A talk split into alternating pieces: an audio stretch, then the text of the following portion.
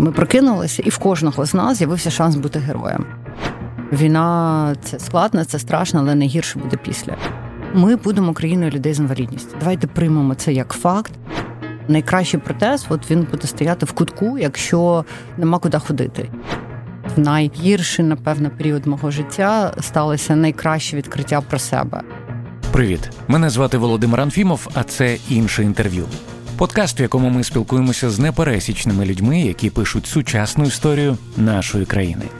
Підписуйтеся на нас на будь-якій зручній для вас платформі та не забувайте підтримувати репостами та сторіс у ваших соціальних мережах. Сьогодні на вас чекає розмова з неймовірною Ольгою Руднєвою. Майже 20 років свого життя вона очолювала відомий благодійний фонд протидії ВІЛ-СНІДу.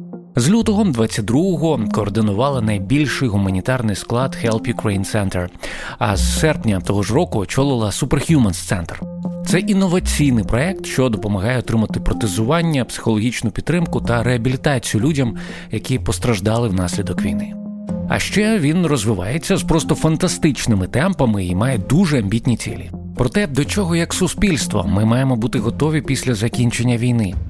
Чому думати про інтеграцію людей з інвалідністю маємо вже зараз? Як правильно себе поводити поруч з тими, хто втратив кінцівку, та те, чому можуть навчити найтемніші часи в нашій сьогоднішній розмові? Готуючись до нашої розмови, я послухав е, в ваш подкаст, точніше, подкаст Хіларі Клінтон за вашої участі, е, і там все почалося з того, що пані Гіларі почала. Казати, що їй дуже шкода, що все це відбувається в Україні. Е, на що ви відповіли, що не треба нас жаліти, будь ласка, краще нас підтримуйте, бо ми знаємо, за що ми воюємо. Якщо відповідати на запитання, за що ця війна особисто для вас, то як би ви відповіли на це питання? Про що ця війна для вас? Ну, Для мене це за за мою країну, за мою свободу, за право обирати те життя, яке я собі хочу. Ну, це про це про свободу. Про свободу і про можливість створювати історію сьогодні, тут зараз. Я не знаю, чи я би так відповіла, якщо б мене спитали до повномасштабного. Напевно, я б я б говорила якісь інші речі, але повномасштабно дуже сильно розклала сенси в голові і дало розуміння взагалі для чого ми тут і навіщо. І відповідно для мене це про, про можливість обирати свій шлях. Ви якось сказали, що повномасштабне вторгнення е, змінило вашу ДНК. Ну тобто змінило вас на рівні ДНК дуже сильно і і категорично. А, Як так сталося? І в чому ця основна зміна відбулася? Ну, це так. Я народилася в Донецьку. Я була російськомовна все життя. Я вчила зовсім іншу історію. В мене була велика вітчизняна війна, в мене не було Другої світової війни. Я ніколи не святкувала Великдень. В мене не було Різдва. Моє перше Різдво сталося в 2014 році. Я навіть не знала про таку традицію. В мене не було вишиванки. І, взагалі, ну, Україна в мене було просто слово в паспорті. А з початком повномасштабного вторгнення це була та мить, коли ти повністю переусвідомлюєш свої коріння, і ти повністю переусвідомлюєш, для чого ти живеш. Тобто це життя, яке наповнюється сенсами, такі от в най гірший, напевно, період мого життя сталося найкраще відкриття mm. про себе. І дійсно в мене було таке відчуття, що все все змінилося. От на рівні ДНК, е, ставлення до України, ставлення до себе, до свого майбутнього. Мені здавалося, що я ніколи не зможу писати українською, так як я пишу російською. Тобто я була абсолютно в цьому впевнена. Я помітила, що я стала писати українською через місяць після повномасштабного. Я навіть не відфіксувала це. Це не було свідоме рішення. Це просто сталося. І ем, то, як я почала любити Україну, я напевно. Ну, нічого так в своєму житті не любила. Mm. Тобто, це таке розуміння, коли ти можеш щось втратити, і ти розумієш, за що ти б'єшся. От це саме відбулося після початку повномасштабного. Ну наскільки я розумію, не тільки з текстами, але й з побутовою мовою. Ви були за кордоном і перейшли на українську, тому що ви казали, що це ну дуже неприємне відчуття, що тебе хтось може сплутати з з росіянкою. Так, це страшно. Це страшно. В нас був такий досвід з мамою. Ми були в 2014 році в Австралії в той час, коли MH17 розбився. Угу. І ми зайшли з нею в магазин, і нас відмовилися обслуговувати, тому що вони думали, що ми росіянці. І ми почали пояснювати, що ми українці, і тоді вони там щось нам продали. Але це було вперше в житті, коли я зрозуміла, що я не хочу асоціюватися з нацією, яка є таким суцільним злом. Але тоді це нічого не змінило в моїй поведінці. Насправді я там переходила там з російської на українську, я стрибала. Але зараз да, да ну, мова це це наша ідентифікація. Насправді це те, що нас дійсно може вирізняти. Побутує думка, що поки триває війна, всі зусилля, всі ресурси, як внутрішні, так і ті, які нам вдається залучити ззовні, мають направлені бути виключно на фронт. А все решта це вже після перемоги. Робота над реалізацією проекту Superhumans вона почалася невдовзі після початку повномасштабного вторгнення. Ви не чекали перемоги умовної, ви не чекали, поки там щось якось розвидніється. Ви почали одразу робити це. Чому? Ну, по-перше, я думаю, що всі ресурси мають бути направлені на життя. Mm. І в тому, і тут все. Тут е, ми не маємо зупинити життя, але там ну, допомога фронту це теж про життя. Ми почали з перший місяць, це коли Андрій Ставніцер, там і група класних хлопців, які розумілися на логістики дівчат. Ми зробили цей е, склад е, в, в Польщі, і він став такий одним з найбільших. І це ми робили для себе виключно, тому що пережити це було дуже важко, і була така конкретна біль людей, які за кордоном зібрали для України допомогу гуманітарну і не знали, як її доправити. І ось ми були рішенням цієї цієї болі, але це було сьогодні на сьогодні. І Андрій вже в квітні сказав, що щось ми замало працюємо.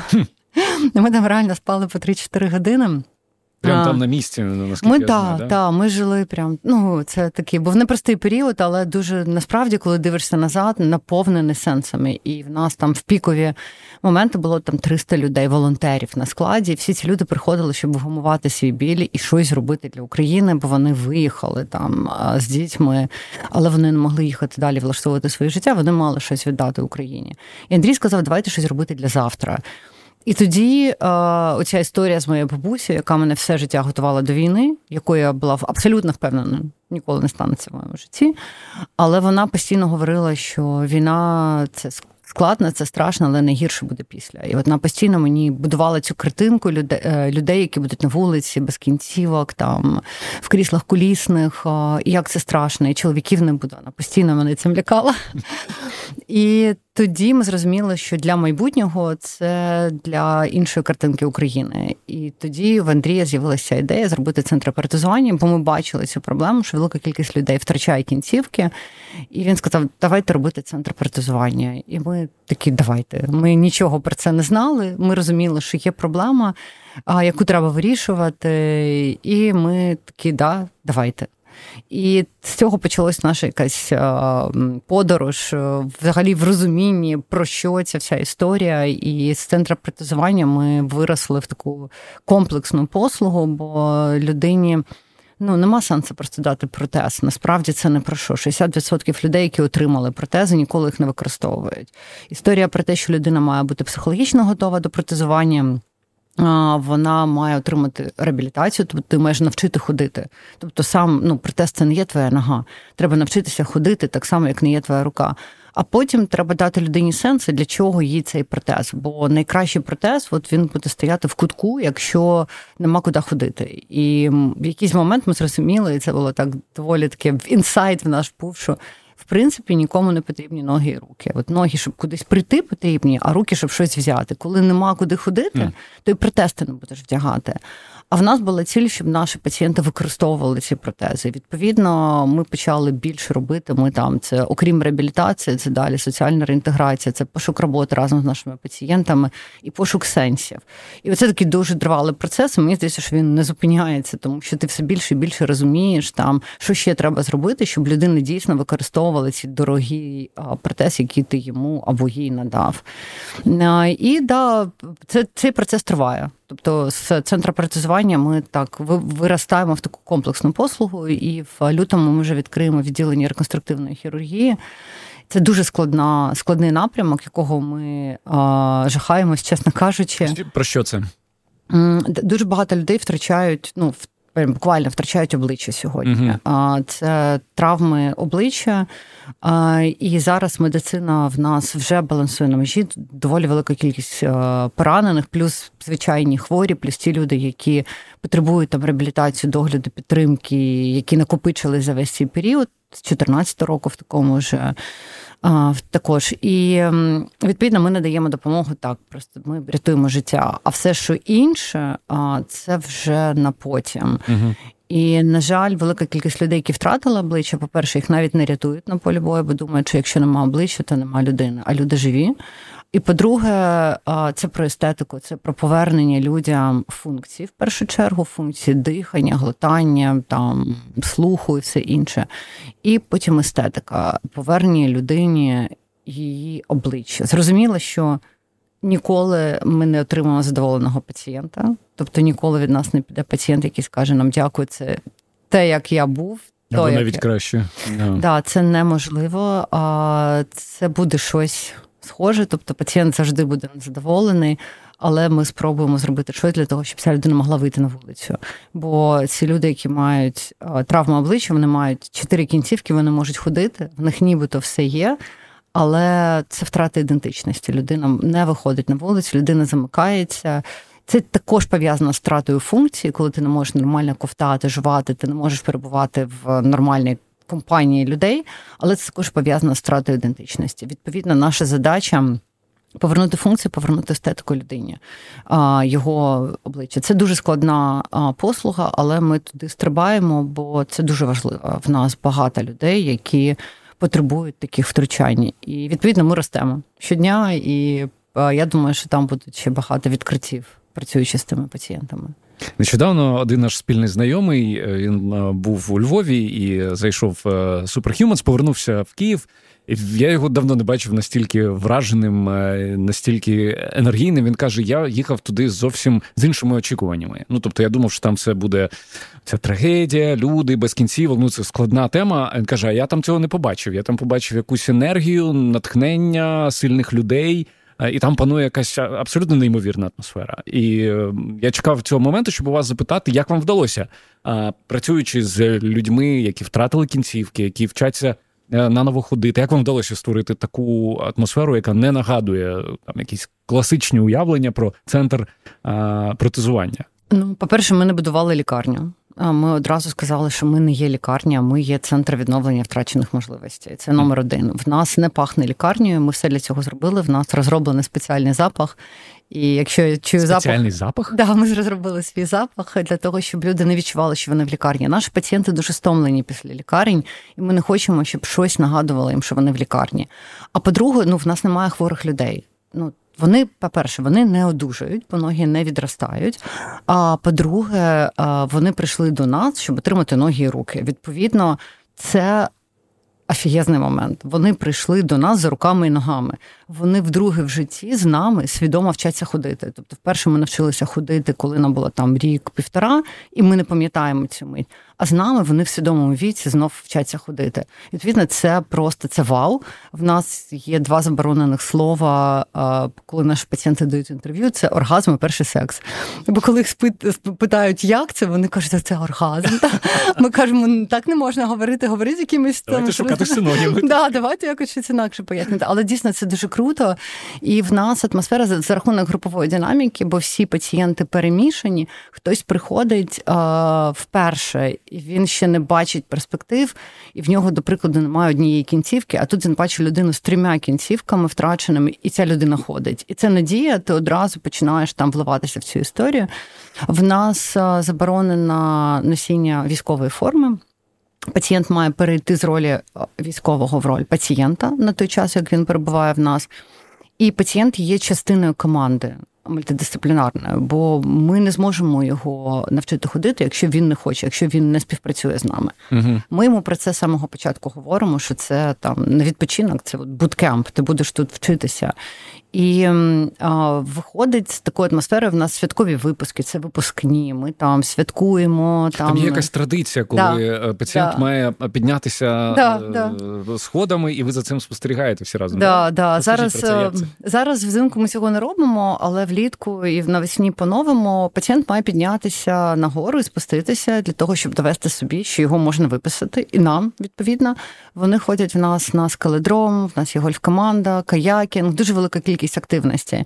І велику кількість цих активності ми робимо, тому що пацієнти самі пропонують. І був був випадок, коли прийшли до нас наші пацієнти і сказали, що їм потрібно їхати на пляж. Я така, їжджайте. Вони кажуть, ні, це частина реабілітації. Це ну я кажу, окей, я розумію, для мене це теж частина реабілітації. І вони мені пояснили, що вони хочуть зняти протези і поїхати на пляж, щоб інші нормотипові люди їх побачили такими, як вони є. Вони сказали, нам важко це зробити, бо ми в протезах ти нібито комплектний, а ти йдеш на пляж, де всі люди мають чотири кінцівки, і це для нас велика сміливість без двох там, без трьох кінцівок бути серед таких нормальних, нормотипових людей. І вони сказали, але ми хочемо, щоб люди бачили, які ми є. І вони з великим острахом їхали, але повернулись щасливі, такі просто mm. сказали, що їм це вдалося, і люди дуже позитивно поставилися до цього. І вони сказали, що не було такого відчуття, що хтось дивився на них з огидою, або там сказав, йдіть звідси, ви не можете тут бути. Відповідно, такі активності ми проводимо для того, щоб а інтегрувати пацієнтів, а б довести їм, що вони можуть бути частиною цього суспільства, і вони можуть робити неймовірні речі, які вони того не робили. Деякі пацієнти перед підняттям вгору кажуть, я того не зроблю. Але якщо реабілітолог сказав, що він то зробить, то він має це зробити, реабілітолог краще знає. У нас був пацієнт, якого дружина не пускала, вона казала, та він не може ходити. Ви що? В нього подвійна ампутація. Ми кажемо, реабілітолог сказав, що він може піти. Вона каже: Та ні, не може. Ну в неї просто дитина маленька, і тепер ну, в неї ще чоловік без двох ніг, і вона в неї ну, тепер дві дитини. Вона переживає так. Да, але він піднявся, спустився і все. І він такий був щасливий. Він він танцював на виписці. І він сказав: Я не знав, що я теж можу зробити. Зараз він їздить за кермом, малює. В нього все прекрасно, і він постійно сперечається з дружиною щоб вона йому дозволила робити те, що він може робити, а вона постійно його в цьому обмежує. Відповідно, да, є така в нас традиція, і святкова виписка це теж традиція, коли ми пацієнтів відпускаємо в цивільне життя. Це дуже такий прикольний в нас з музикою, там з вручанням дипломів, з розписуванням на стіні. Ми колись там дуже давно придумали цю виписку і тримаємо її всі місяці, і всі дуже дуже чекають ці виписки. І ми теж. Я пам'ятаю, що я так е, замислився і підвис на цьому моменті, е, готуючись до нашу розмову, коли ви сказали, що ну наші стосунки з пацієнтом вони не закінчуються в момент виписки, тому що а, після протезування а, пацієнт е, для нього лікар-протезист, це ви там сказали, як святий отець, до якого да, він да. регулярно має звертатися. Я думаю, що мало хто із слухачів, хто не стикався з цим, замислюється в тому, що потрібно може розкажете про це е, постійно е, бути на зв'язку і постійно регулювати. Це все тому, що змінюється тіло, да, вага. Можете про це розказати? Так, ну до прикладу, дитина, яка має протез ну, з дитинства, вона змінює протягом життя більше ніж 35 протезів. 35 – це мінімум, бо дитина росте, а протез це частина, велика частина різних елементів. І такий так званий, а так звана гільза, ми називаємо це гільза, куксоприймач. Це uh-huh. куди ми вставляємо кінцівку, uh-huh. яка є. А, І коли людина отримала протез, вперше вона починає ходити, навантаження збільшується, людина худне, або людина може набрати вагу. А якщо це дівчина, вона може завагітнити. Відповідно, ти постійно в контакті зі своїм протезистом. Влітку це може натерти, ти можеш повертатися нескінченну кількість разів. Ми змінюємось, ми не є в постійній вазі, і ти постійно в в контакті з твоїм протезистом. Протез може зламатися. Іноді хлопці приїжджають своїми крутими руками. В мене зламався протез. Я кажу, слухай, в тебе може твоя власна рука зламатися. Ну тобто, звісно, що може все ламається зараз полагодимо. А плюс в нас наш пацієнт дуже активний. Ну, переважна більшість людей, які мали ампутації в світі до а, української, скажімо так, війни, це були люди 60 цукровий uh-huh. діабет або серцево-судинні. А ті, хто в молодому віці мав ампутації, це або вроджена вада, або ДТП, або якась виробнича травма. Тобто, переважна більшість пацієнтів це були люди похилого віку, не дуже мобільні, з підготованими ампутаціями, які вже знали про свої ампутації. uh Ми зараз отримали. Просто якусь натовп армію тисячі людей, які молоді, їм 25 років. Вони проживуть на цих протезах переважно більшість свого життя. І в них не одна ампутація, в них подвійна, потрійна. В нас є пацієнт з чотирма а, втратив які чотири кінцівки. Відповідно, їм потрібні зовсім інші протези. Їм потрібні більш потужні, більш е, такі. Скажімо, на які можна спертися. Відповідно, вони будуть повертатися, вони будуть щось зламати. Ну, це зрозуміло. Наші хлопці повертаються на фронт, і ми багато жартуємо, бо розмінувальники майже всі повертаються. І коли ми їх виписуємо, ми їх питаємося, як ти будеш розміновувати. Він завжди показує, що буде розміновувати тією ногою, дає протез. Ну ми кажемо, протез ми завжди поміняємо. От з подвійною ампутацією твоєю не хочемо більше стикатися. І вони показують, як вони ножкою з протезом розміновують далі. Але такі випадки вже є, коли вдруге відривали саме протез, і ми завжди радіємо, коли це протез, а не нога. Про яку кількість взагалі зараз людей з а, такими ампутаціями через воєнні дії ми говоримо? Ми не маємо дані, які б розбивали нам цивільних і військових, бо вся військова дата вона класіфейт, і ми маємо там від Міністерства охорони здоров'я цифру 40 тисяч людей, які втратили кінцівки. Це і цивільні, і військові, і внаслідок війни, і не внаслідок війни. Але коли ми говоримо 40 тисяч, ми розуміємо, що доволі багато людей це люди, які втратили дві більше кінцівок. Тобто, от це мінно-вибухова травма.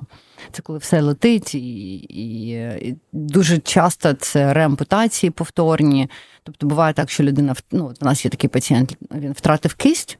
А коли він до нас потрапив потрапив на протезування, це вже була по плече ампутація через загої, там через те, що це рана гоїлася, і вона була доволі травматична ампутація. Тобто, ну доволі багато було реампутації. Відповідно, людей багато, настільки багато, що ми вже візуально їх бачимо на вулиці. Так. І відповідно, це наша задача зараз швидко їх протезувати, ну, дуже швидко давати їм можливість ставати на ноги, щоб людина не звикала до своєї інвалідності.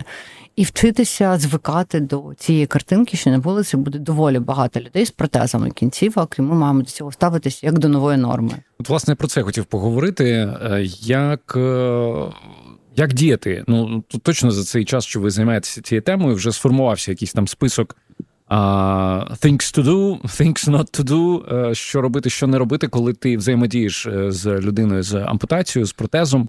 Зрозуміло, що основна, мабуть, е, порада це залишатися людиною. Але я думаю, що є якась ще специфіка. Що ви могли порадити? Ну, по-перше, не треба а, таращитись. Це угу. все те, що кажуть наші пацієнти. Вони кажуть, ми можемо відрізнити відрізнити а, просто погляд людини зацікавленої і погляд людини там шокована, бо угу. людина не може відірвати очей. А, Але дійсно протест це цікаво. Ти будеш дивитися, вони різні, вони є доволі круті. І коли ви себе вже там зрозуміли, що ви там таращитеся, можна підійти сказати там, вибачте, там або я ніколи не бачив людину з протезом, ви перша людина.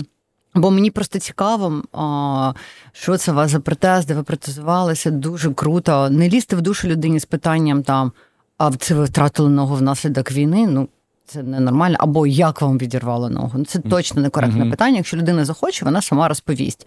Якщо вам цікаво розпитатися про протез, розпитайтеся. Точно ну не варто бажати одужайте там, і точно не треба давати на вулиці гроші таким людям, бо це принизливе. І жаліти цих людей теж не потрібно, бо ці люди сильніші за нас. Людина, mm. яка ходить на протезах, витрачає на 200% більше енергії, ніж ми.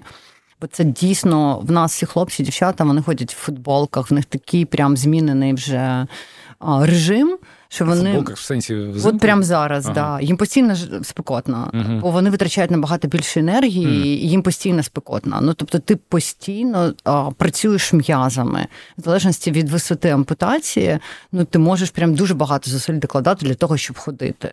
Як Дьоня в нього в нашого Дініса, в нього потрійна ампутація, доволі висока ампутація ног і руки. Ну йому важко ходити. Він втомлюється, він ходить фактично м'язами спини і пресу. І відповідно це навантаження навантаження на спину постійно, тобто як на ходулях постійно. І ці люди дуже ну, дуже виносливі, не треба їх жаліти, вони прям офігезні, їм можна тільки захоплюватися. Бо якщо людина вже опанувала протези, це багато про що говорить про неї, про її життя і про її стійкість взагалі.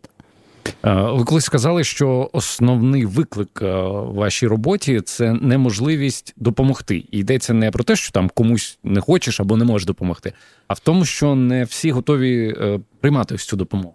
А чи часто ви з таким стикаєтеся, і що робите в такому випадку? Ну я в благодійності вже там 20 років свого життя, і це дійсно найскладніше, коли там ти не можеш допомогти людині. Ти пропонуєш допомогу, а вона її просто не бере. Є і саме тому я кажу, що не всі люди потребують протезів, і це звучить дивно. Ну угу. як? Але ми всі різні, не всі хочуть. Комусь окей, може лишитися в кріслі колісному. Ми дуже поважаємо таке рішення пацієнта, якщо він так вирішив. А є люди, які мають все, але приймають рішення не рухатися далі з реабілітацією, або приймають рішення там споживати наркотики. Це не через те, що вони погані люди і споживають наркотики. Да? А споживання наркотиків і споживання алкоголю є одним з наслідків ПТСР. А це психічні а, такий травматичний синдром, і відповідно це є наслідок пережитої там військової воєнної травми, з якою не пропрацювали психологи. Але це теж вибір насправді ходити до психолога або не ходити до психолога, працювати зі своєю травмою або не працювати. А, Тобто, знаєте, це як яку, якого коня ти годуєш. Да? uh Тобто ти можеш годувати коня, який тебе буде штовхати в сторону там постійного вдосконалення, роботи над собою. Да, це складно, це важко, ти пітнієш, тобі незручно. Або ти просто там окей, я не хочу протези, я не хочу допомоги, я буду сидіти вдома з пенсією, мені все окей, я і так ображена на життя.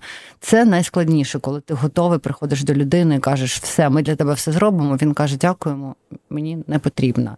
І ти розумієш, що ти не достукаєшся до цієї людини. Це складно, це найскладніше. Коли людина йде тобі на зустріч, якщо людина готова приймати допомогу, то все, все можливо. Ну, я так розумію, що ті, хто зараз е, в Superhumans, це ті, хто вирішили, що їм потрібно е, з вами працювати. Вони пройшли якусь півбесіду, е, і це ті, хто вже не відмовляється від допомоги. Так, так, до нас приходять вже високо вмотивовані люди. uh Тобто, ми ж не йдемо до них. В нас система така, що вони мають перейти до нас, заповнити анкету на сайті. До речі, як це працює? Розкажіть, чи от людина втратила кінцівку під час воєнних дій, там я не знаю, наприклад, в вересні. Е, і от зараз вона без кінцівки. Як вона може потрапити до вас? Як вона може отримати протез? Все просто це має бути як військовий, так і цивільна людина. І ми цивільних прям закликаємо до нас звертатися, бо на цивільних держава виділяє менше грошей. Тобто вони uh в. Якщо вони звернуться до центру протезування, де держава відшкодовує, там буде менша компенсація, тобто вони отримують трошки простіший протез. Я не кажу гірший, простіший.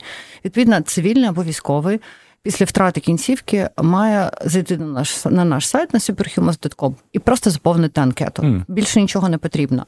Краще це робити в перші дні бо є черга пацієнтів. Від... Перші дні після після поранення. Після поранення. Да. Угу. Не чекати, бо є певний, ну є є черга, і від моменту втрати кінцівки до протезування проходить зазвичай 2-3-4 місяці, в залежності від ампутації.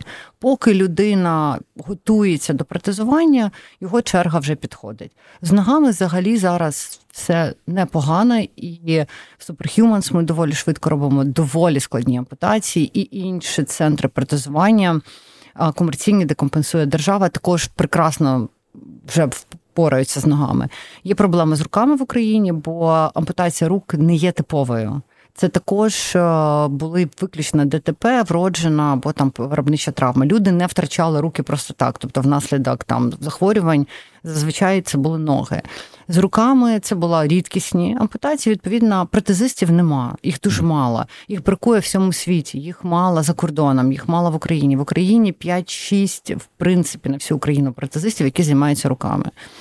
І відповідно ці люди чекають місяцями, іноді прям є люди, люди, які там чекають вже більше року і півтора року на отримання протези. Якщо це ще одна рука, то це очікування не таке, скажімо, болісне, травматичне, бо в тебе є інша функціональна рука, ти прилаштовуєшся. Люди дуже швидко прилаштовуються.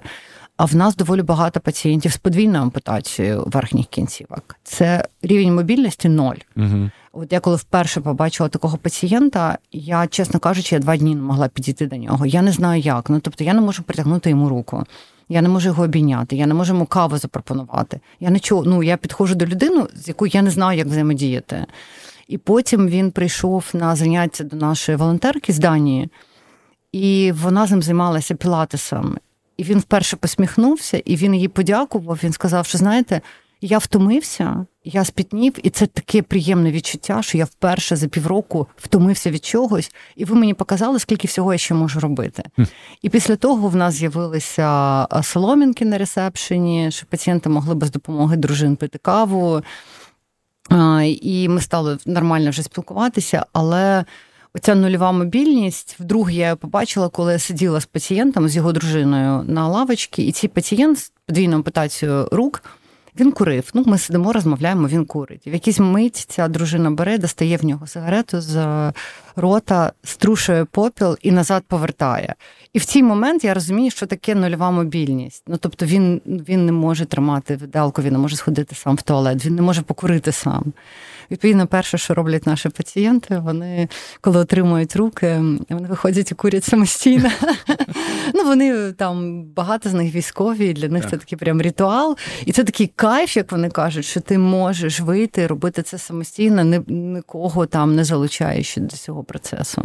Безумовно, тому що ну, маючи руки, ноги, ми просто не замислюємося і діємо автоматично. І коли mm. люди їх втрачають, вони розуміють цінність цього всього.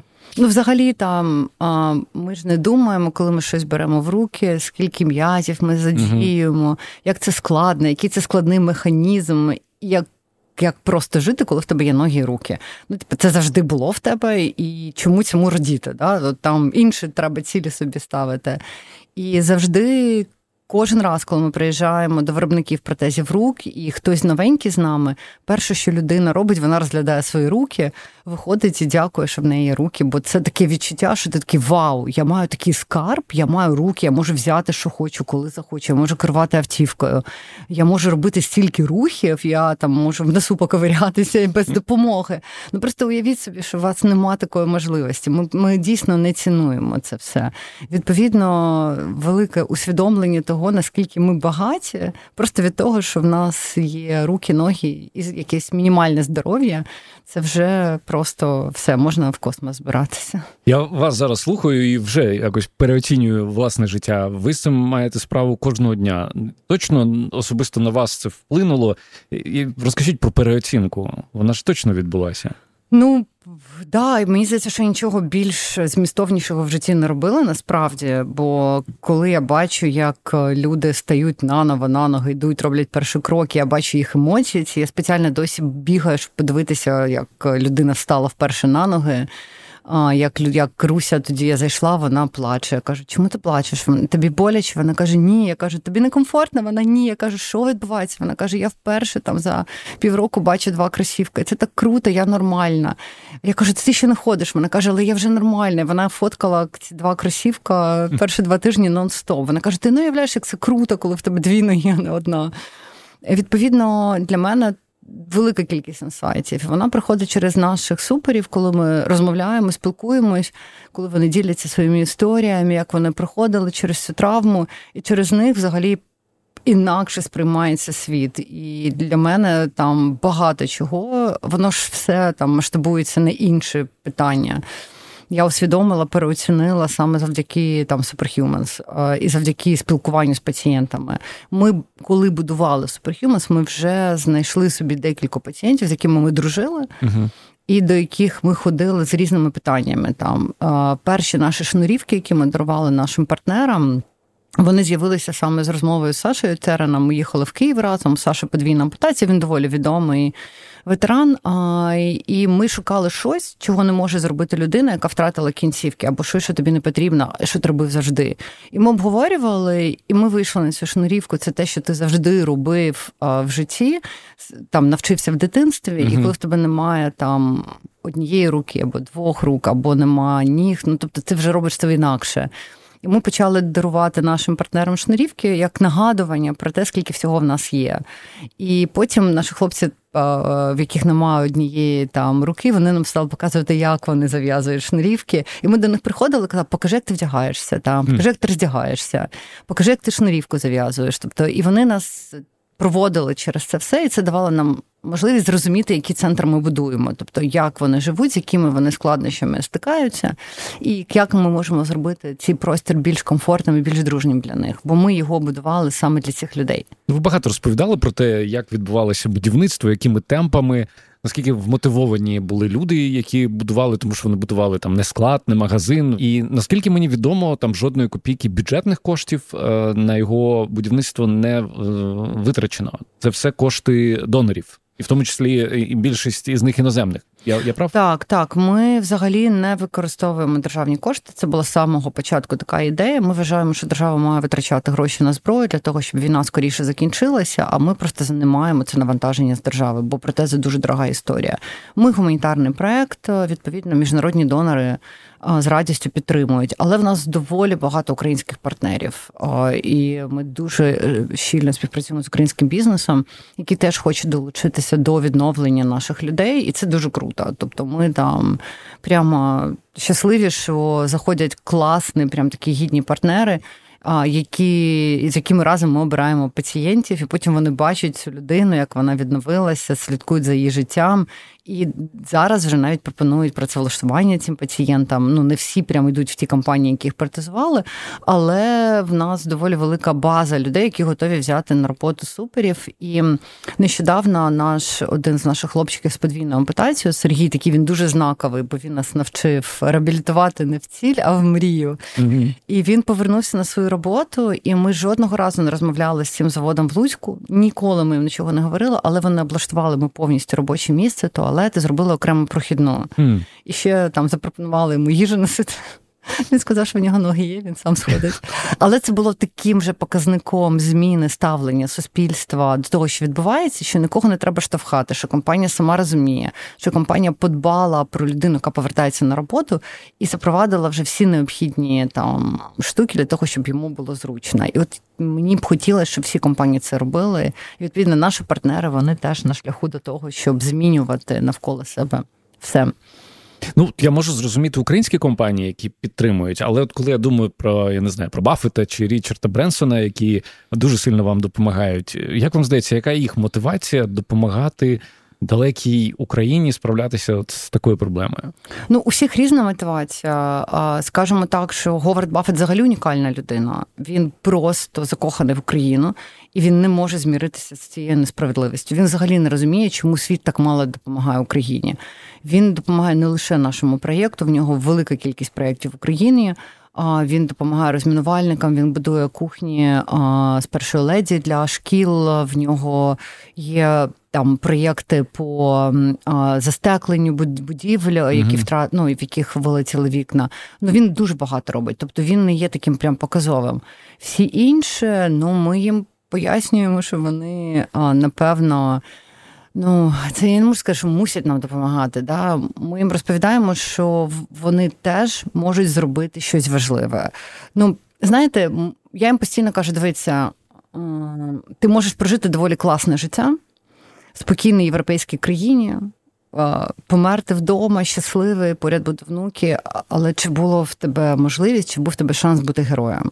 Mm. От в нас, в українців, він з'явився в один день. Ми прокинулися, і в кожного з нас з'явився шанс бути героєм. Чи хотіли ми бути героями, чи ні? Чи це класний шлях? Я не знаю. Це складний шлях героя дуже складний. Там він тільки класний в книжках. Так. В житті він дуже складний. І я їм кажу: дивіться, ви не можете прожити наше життя, але ви можете долучитися до цих героїв. От ви можете відчути, як це бути героєм. І мені здається, що для них це важливо. Я дуже часто їм ще кажу, що дивіться про цю війну за 10 років, за 5 років будуть писати всі підручники світу. Вона буде просто показовою, про неї будуть говорити, на неї буде вчитися. А ви що собі будете казати, що ви робили під час цієї війни? Що ви робили для України? От ваші діти вас питають. Ви ж теж маєте якось долучитися. Ми даємо вам таку можливість. Ну і багато для кого це спрацьовує. Вони підтримують, вони соціально всі Е, активні, вони роблять якісь добрі справи. Чому б це не ми були? Мені хтось там підійшов в Америці, а ще рік тому якась жіночка, вона допомагає Африці. Вона мені сказала: я не розумію, чому, значить, стільки в світі катастроф, стихійних лик чомусь допомагають Україні. Що ви відповіли? Я й сказала, що бо стихійне ліхо, ну це стихійне лихо, тобто ну воно сталося, і це не є там дія людська. А тут світовий порядок перебудовується. Тобто це не про те, що там когось змило в океані водою. Я розумію, що це дуже важливо, допомагати важливо, але це питання того, як буде функціонувати світ. Ну тобто зараз вирішується питання того, як буде світ функціонувати. Чи ми дозволимо одним людям вбивати інших, забирати території, чи ні? Ну це питання реально таке прям супервелике. Відповідно, от тут вирішується доля добра і зла. А стихійні лиха, ну ми на них не впливаємо та, звісно, маємо допомагати. Відповідно, так, маємо всі допомогти Україні довести цю справу до кінця з агресором. Ну, вона пішла зі своєю думкою, звісно. Як да, да. Як, Можливо, так само, як і, і передумає пізніше. Е, багато хто говорить про ось цей деклайн, про зменшення е, підтримки України. Ви це відчуваєте, коли спілкуєтеся з іноземними потенційними донорами, що їм вже так не так цікаво підтримувати саме Україну? Та слухайте, нікому нічого ніколи не було цікаво. Це наша робота доводити їм важливість підтримки України. Це наша робота. Будемо погано працювати, не будуть давати нам гроші. Будемо тут непрозоро звітувати, нам не будуть давати гроші. Це наша робота, це наша війна. Я теж на початку війни думала, що це війна всього світу. І я не могла зрозуміти, чому вони сидять і п'ють віно, коли в нас там в Україні війна. Мені хотілося взяти стільчик, залізти на нього і кричати: Люди, там там війна, ви що п'єте віно? Давайте ж терміново щось робити. Але потім я зрозуміла, що через те, що хтось зруйнував наше життя, це не означає, що весь світ має зупинитися і його поглине чорна хмара. Вони будуть жити, як вони жили. Але це наша робота приїжджати, розповідати. Може, так грубо зараз скажу, але тикати носом в історії людей. Ми беремо наших пацієнтів, ми їдемо разом, розповідаємо ці історії. Ми їм постійно нагадуємо про себе і кажемо, що так, ми потребуємо допомоги. Я їм постійно кажу, слухайте, ми дуже сильна нація. Ми вже довели всьому світу, що ми можемо виграти цю війну, але ми не можемо виграти її без вашої підтримки. Нам потрібна ваша підтримка. От давайте ставайте рядом з нами, будьте рядом поряд з нами героями. Але це наша робота. Ми не маємо сказати, о, в світі. А втрачається увага до України. Де взагалі скласти лапки, да? Та ну блін, ну в світі то у людей там у всіх увага як у пташки. Ну тобто, ну тобто там я не знаю, як можна отримати. Для них це новини. Так само, як для нас колись були новини, війна десь. Да? Це наша задача залучати сюди гроші, залучати сюди класних донорів, привозити, тягнути їх сюди за шкірку, показувати, що тут відбувається, щоб вони їхали далі і запалювали всіх навколо. Відповідно, перекладати цю роботу ні на кого не можна. Будемо погано працювати, не буде підтримки. І мені здається, що і президент це доводить. Ну, типу, їздимо, робимо, щось відбувається. Сидимо тут, нічого не відбувається. Це про роботу за кордоном. Е, мені здається, що також дуже багато роботи е, тут. Ну, якщо говорити через призму е, вашої діяльності. Я очікую, що ви відповісте на це запитання, але тим не менш запитаю, наскільки зараз українські міста готові приймати ось таку кількість людей з ампутаціями? Як у нас взагалі справи з інклюзивністю? Та взагалі не готові. Ну на жаль, не готові.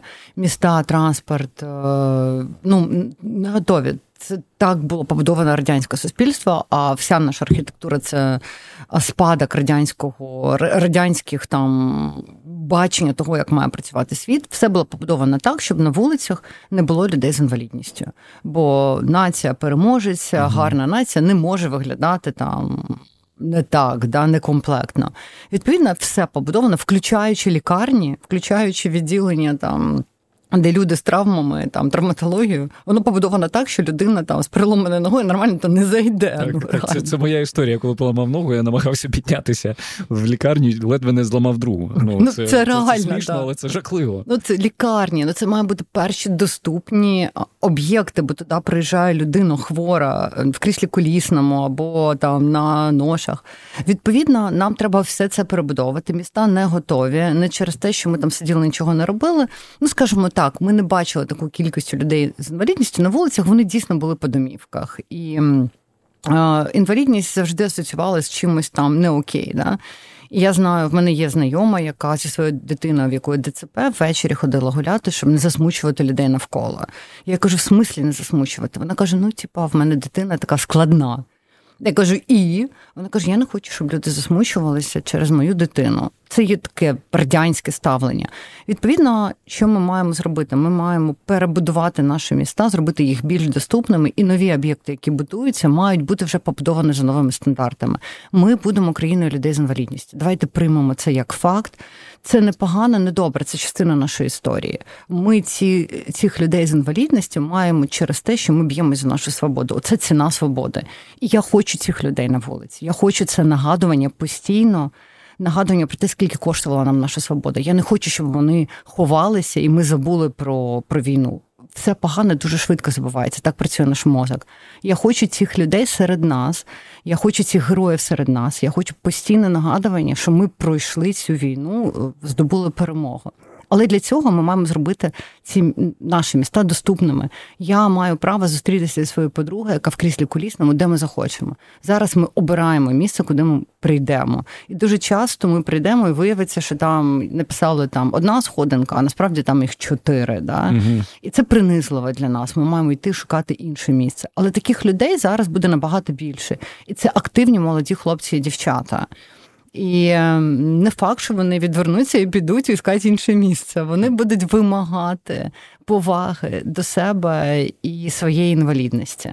І відповідно це означає, тобто що це може перейти в іншу площину, взагалі, вже ця дискусія, якщо можна так сказати. Да, да, да. Я вважаю, що вони будуть праві, бо угу. вони забезпечили нам безпеку тут. А наша задача зробити їм комфортні умови життя коли вони повернуться. Це ну ми просто зобов'язані. Дивіться, зараз на війні 1,8 мільйона да, людей. Вони всі будуть потребувати реабілітації. Всі до навіть якщо там якось пощастило, людина не отримала кулі, що дуже мало ймовірно. Але спали в окопах, погано харчувалися, носили 30 кілограмів плюс, а зараз ще й зима розчудова. Да? Це точно в людини посипеться спина, будуть якісь маленькі обмороження, будуть взагалі проблеми з ЖКТ і всім іншим. Ми всі будемо. Ну, націю, яка потребує реабілітації, постійного догляду. А це означає, що за 5-10 років нам потрібно будуть зручні сходи, пандуси, бо люди будуть мати проблеми з опорно-руховим апаратом. Маємо подбати про це вже зараз, для того, щоб потім не не робити це по по поспі, поспішки, да, там, або mm. якось неефективно. Ну, от, власне, ми повертаємося до того, чого почали. Що ну побутує думка, що треба от спершу перемога, а потім потім все все решта. Е, Але з ваших слів я розумію, що працювати над тим, щоб робити міста інклюзивними, е, потрібно вже зараз. Ну, знаєте, це тут я теж жила перші півроку війни. А, в очікуванні перемоги. mm Ну, типу, от буде перемога, а потім я там вдягну сукню, буде перемога, схожу в ресторан, зайду в магазин, а щось там відсвяткую. Да? Але потім я зрозуміла, що ну, мене так надовго не вистачить, я я ж маю перемоги. Mm. Маленькі, я буду їх святкувати по ходу, mm-hmm. да? і це дасть мене сили дожити до цієї великої перемоги. Тобто я не маю зупиняти своє життя. Да, я досі не можу робити великої кількості речей, які робила до війни. Але я маю жити, я маю продовжувати жити, бо саме цього там і хоче наш ворог, щоб ми перестали жити. Жити зараз це вже починати відновлювати Україну. Та швидкість, з якою руйнується країна, вона шалена. Ми маємо з такою ж швидкістю відбудовуватися. Ми, коли починали будувати у Львові, нам всі крутили виска і казали, ви ви божевільні будувати в країні, в якій йде війна. А ми кажемо, а коли будувати? Коли війна закінчиться? Коли прийдуть ці люди, вони вже повертаються, вони вже потребують послуг. Ну, в нас вже є ветерани, в нас вже є люди з інвалідністю. Де й в принципі, ну що, ми ж тут, ну ми ж не можемо, як той равлік, впасти в анабіоз і прокинутись після перемоги. Ну що ви там, хлопці, виграли? Супер, ми зараз лікарню побудуємо. Почекайте, да. через е, да, да, да. почекайте 5 років. Зараз ми тут трошки чекали. Ми собі не дозволяли жити, поки ви там воюєте, неможливо жити. Угу. Ну, відповідно, маємо робити це зараз і. Я щаслива, що нам там повірив той же Говард Баффет і довірив свої гроші в країні, в якій війна віде війна, щось будувати. Е, ну це прям не всі такі сміливі, але я щаслива, що ми то зробили, і вже ми там працюємо вже скільки місяців, скільки людей поставили на ноги не можна чекати перемоги для того, щоб жити, відновлювати, відбудовувати, знаходити в собі сили, рухатися далі. Тобто життя продовжиться. Моя бабця 5 років прожила під час війни. Ну, це там якийсь суттєвий відсоток її життя. Ну, суттєвий, не суттєвий, да? але напевно з її розповіді найяскравіший, да? такий найпереломніший. Але то було її життя. Ми не можемо це викреслити якось. Ми не можемо нічого не робити. Відповідно, маємо щось робити, будувати, допомагати. А, Там я не знаю, всі, хто що ж може. Да? Там Кожен кожен ну, ці люди якось мені кажуть, ну там, типа. Ну, в нас немає ваших можливостей. В нас, якщо що, теж не було можливості, коли ми починали проект, у нас була одна ідея. Все.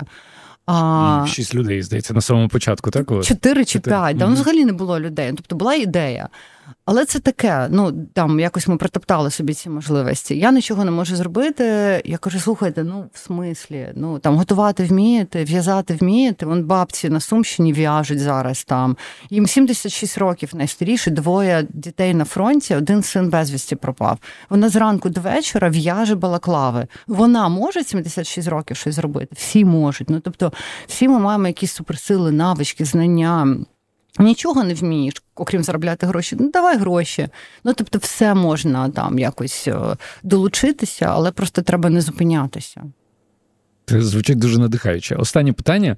Я часто ставлю його нашим гостям. Коли ви думаєте про майбутнє, е, яким воно вам уявляється, воно вас скоріше лякає або все ж таки дарує надію?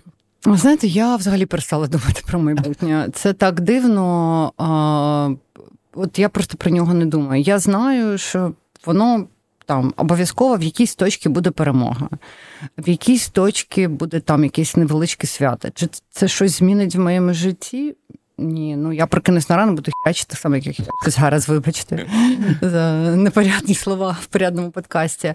Ну тобто я перестала думати, яким воно буде моє майбутнє. Мене це дуже гризло на початку війни, що я оце не можу зробити. А от а тоді як воно було? О Боже.